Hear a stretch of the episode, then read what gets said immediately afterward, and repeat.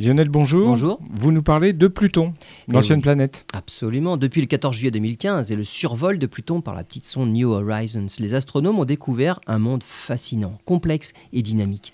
Une surface jeune, probablement la plus jeune de tout le système solaire finalement, des montagnes de glace, d'eau, avec la possibilité d'un océan sous la croûte de glace.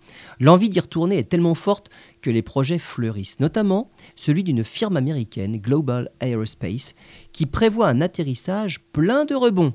Une mission qui permettrait d'étudier Pluton bien mieux qu'un simple survol à 50 000 km/h. Ce projet a le soutien de la NASA. Il consiste à retourner sur Pluton aussi vite que New Horizons et à 48 000 km/h.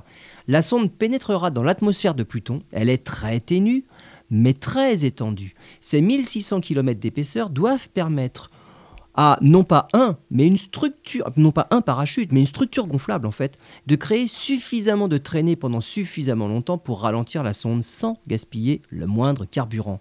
Sur un monde où la gravité est 15 fois plus faible que sur Terre, la sonde se déplacerait ensuite par bond.